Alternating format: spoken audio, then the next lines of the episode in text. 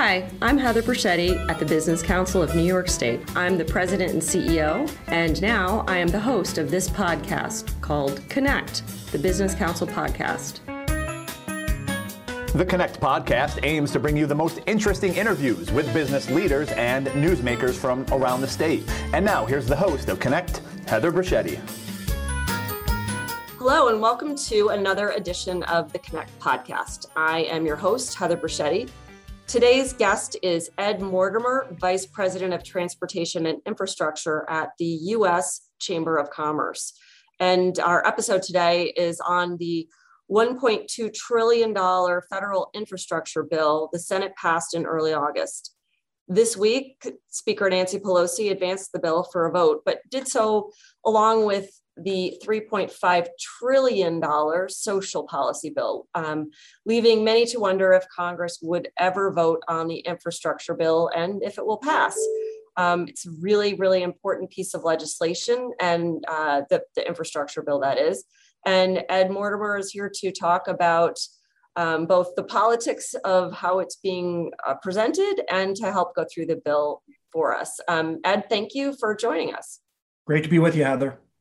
So let's just start a little bit with the politics um, because you know that's usually what gets my interest. Um, Speaker Pelosi's move, it, it's kind of a political move, right? Um, advancing the bill along with this social policy bill. Can you explain how and what it means for the infrastructure bill and, and why this sort of uh, presentation? Sure. Well, I mean, look, uh, we have been focused on infrastructure modernization for over 10 years from the business community's perspective, US Chamber. And you, you all have been a great partner in that effort um, to modernize our roads, our bridges, our water systems.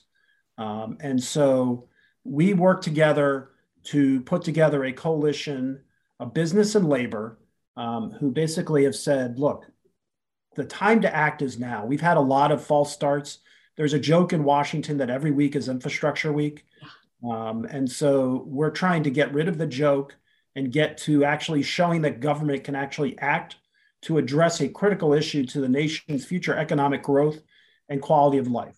And so we worked closely with a bipartisan group of senators uh, that put together a package which would be the largest infrastructure bill our country's ever seen uh, $550 billion of new investment in our in our transportation networks, in our water systems, rural broadband, clean energy, um, and we got a bipartisan vote of 69 to 30. So 19 Republicans joined, about 40% of the Republican caucus joined with every Democrat in the United States Senate. Um, and you know, look, uh, to get that kind of vote in the current political environment is really Herculean, but it also shows that infrastructure isn't a partisan issue. Um, it's something that Republicans and Democrats both need to deliver to their constituents. Um, and so now, as we move to the House, what we are calling for is we just got a big, strong bipartisan vote. Let's bring it up right away. Let's get it done and let's get these projects going. Um, the American people have been waiting too long for these infrastructure investments, and now is the time to act. Um, Speaker Pelosi has decided that um, she wants to tie together this bipartisan infrastructure bill with a much more partisan agenda, which you talked about as the social infrastructure. And I think of most concern to the business community is while some of the social programs in there are things outside of a partisan uh, exercise, we'd be open to supporting, but the ways to pay for it are charging the business community um, and raising corporate taxes, making changes to the tax reform that we got in 2017 and in our view, this is not the right time to do that. Um, and so our position is very clear. Let's move forward with the bipartisan bill that has that support. The president supports it. You know, we had um, um, almost half the Republican caucus in the Senate. We got Republicans in the House that support it. Let's bring that up.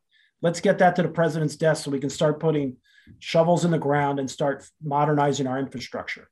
Um, after that, go ahead heather. Is there is there a, legal linkage between the two? I mean does the 3.5 trillion dollar bill the social policy bill is that necessary for anything that is in the infrastructure bill? Are there Absolutely. funding mechanisms? No? No there's no linkage at all. It's a political linkage. There's nothing of substance that links the two bills together.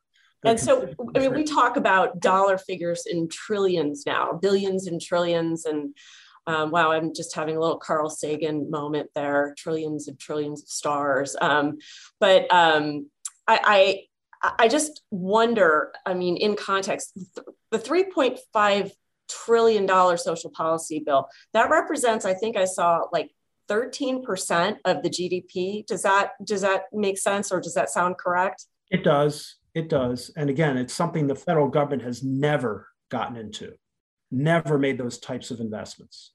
Um, and again, you mentioned the deficit. And again, because of the pandemic, we've made a lot of federal investments to get our country through the pandemic. And in our view, this is not the time to add more to the deficit and to raise taxes on businesses who are trying to recover from the pandemic. Yeah, certainly. I mean, we had that experience with our our own state budget last year, they elected to raise taxes, um, even though they didn't need it. Um, but I, I, think there was a feeling that, um, you know, now is the time, which I would argue was definitely not the time. Um, so, so this bill is bipartisan. You said 19 Republicans helped it pass the Senate. Do you expect bipartisan support in the House? So we are hoping for that. Um, but again, obviously, there's a lot of dynamics because of this linkage that Speaker Pelosi's brought to it. Um, there are some House Republicans that are concerned about the linkage.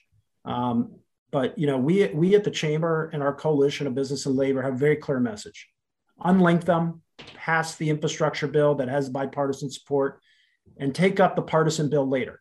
Um, so you know, there is some confusion right now because of all these procedural moves.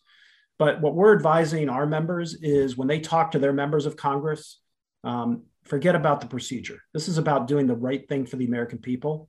Um, we need to create jobs. We need to have economic development. That's what this infrastructure bill will do.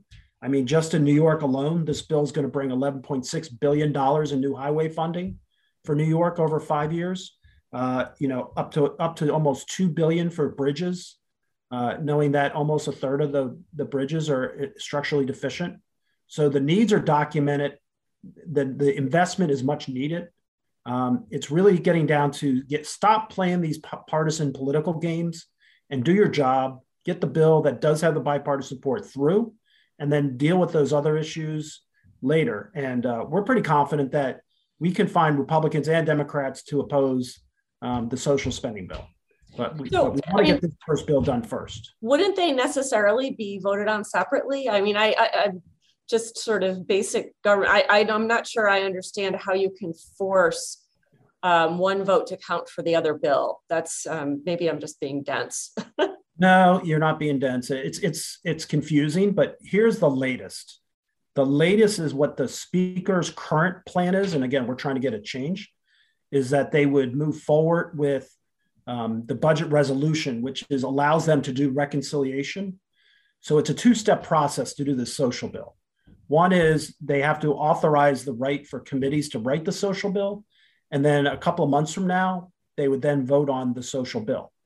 Um, what this particular rule would say is after that procedure is all done, um, two months from now or three months from now, after that is done, the infrastructure bill, the bipartisan infrastructure bill would come directly after that. Hmm. And our view so is it would delay, months, it would yeah. definitely delay implementation by several months. Absolutely. At, at, like, you know, the sort of best case scenario under that process. That's correct. So, so let's talk a little bit about what is actually in the bill. Um, I mean, I, I know it's the largest federal investment in over a decade. Um, and it, it, it, includes investments in the power grid systems and uh, public works projects, high-speed internet access, and uh, 25 billion for airport upgrades and money for Amtrak and cybersecurity. So how, how good is this bill? Is it, does it, is it sufficient to address um, the nation's infrastructure needs? And I, I, don't know if that's an answerable question really. And, and what are like the really th- the things we should be really watching out for in this bill? Uh, positive. Sure. So Heather, again, this is the largest federal infrastructure bill in history. Um, the only two times in our his country's history we've come close to this type of investment was when we developed the interstate highway system in the 50s, and then in, in the New Deal after the Great Depression in the early 30s.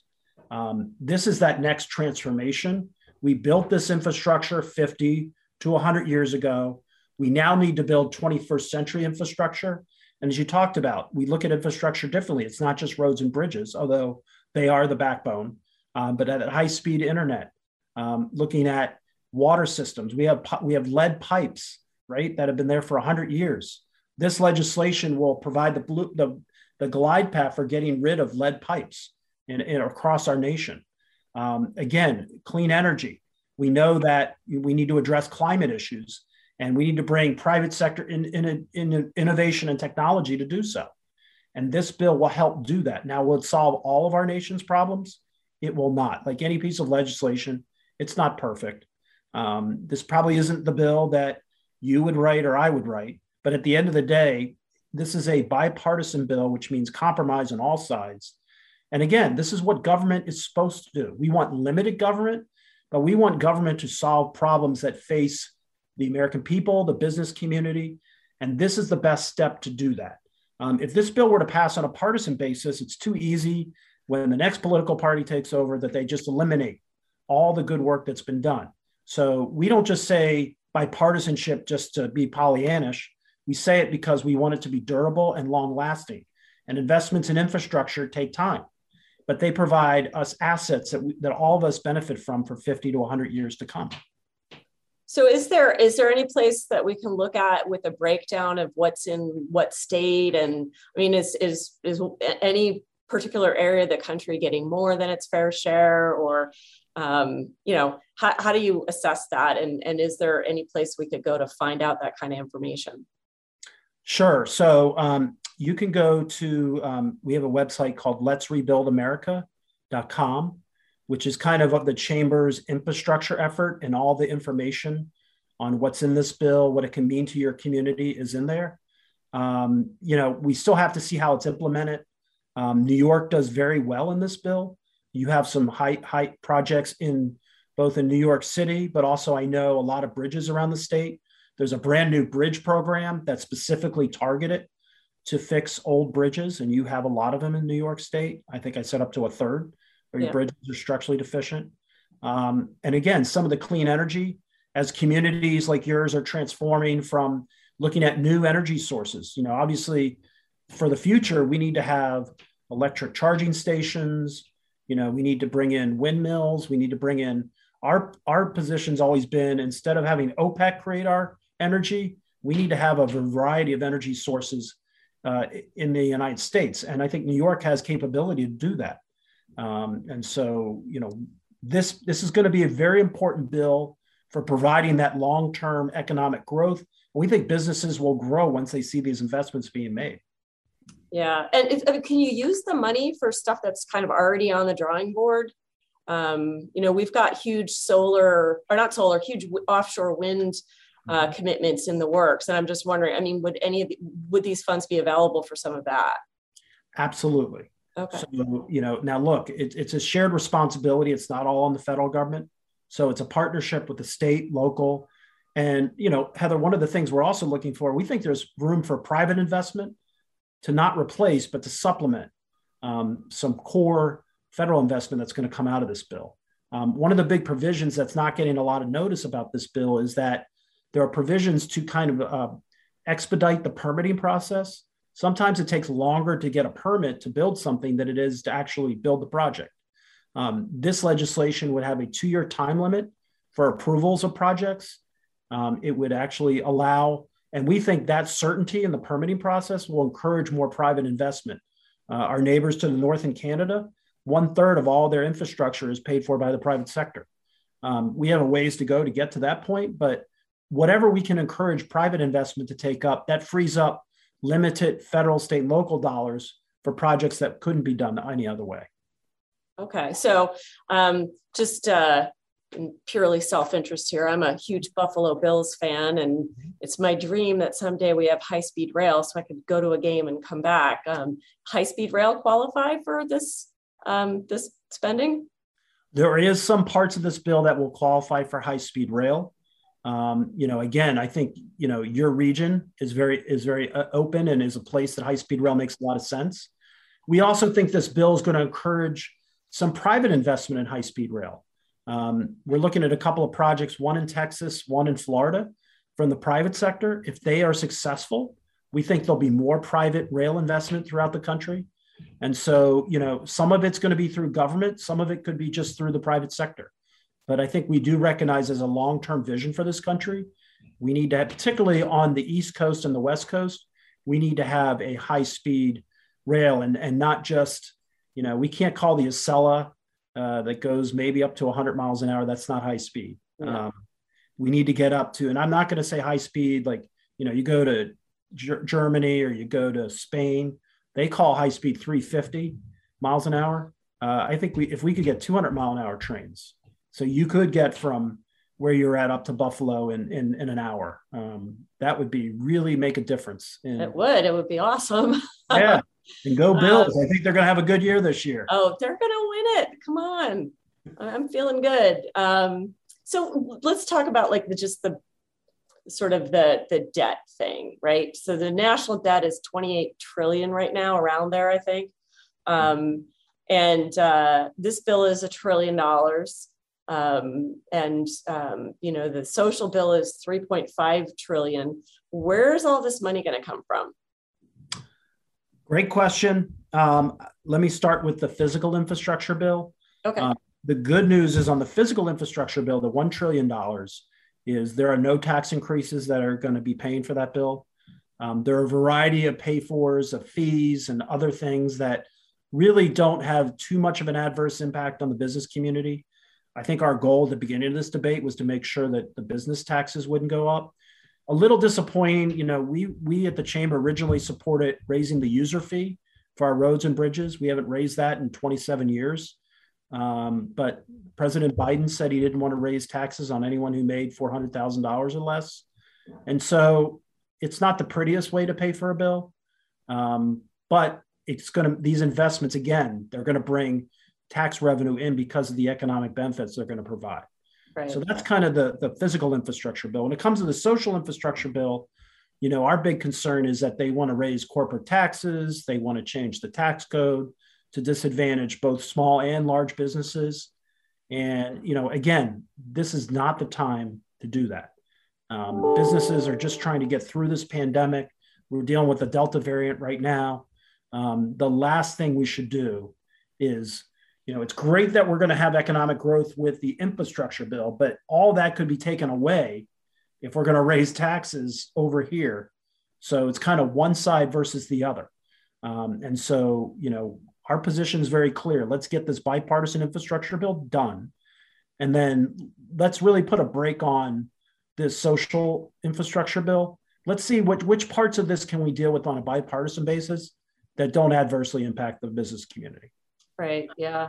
I know um, there's been a, a lot of um, discussion in our area around the implications um, in changing both the capital gains tax and the estate tax and you know the um, there's been a number of stories about how difficult it will be to basically hand down like family farms and how how you know you might have to sell off half the farm in order to pay the taxes on it um, under this legislation which it's already an issue but from what i understand this legislation would make it a lot worse so um, what else do we need to know um, for what, what should the average person know i mean who can we talk to to um, bang the drum in support of the infrastructure bill. Um, what, what's what else should we be telling anyone who's listening to this podcast?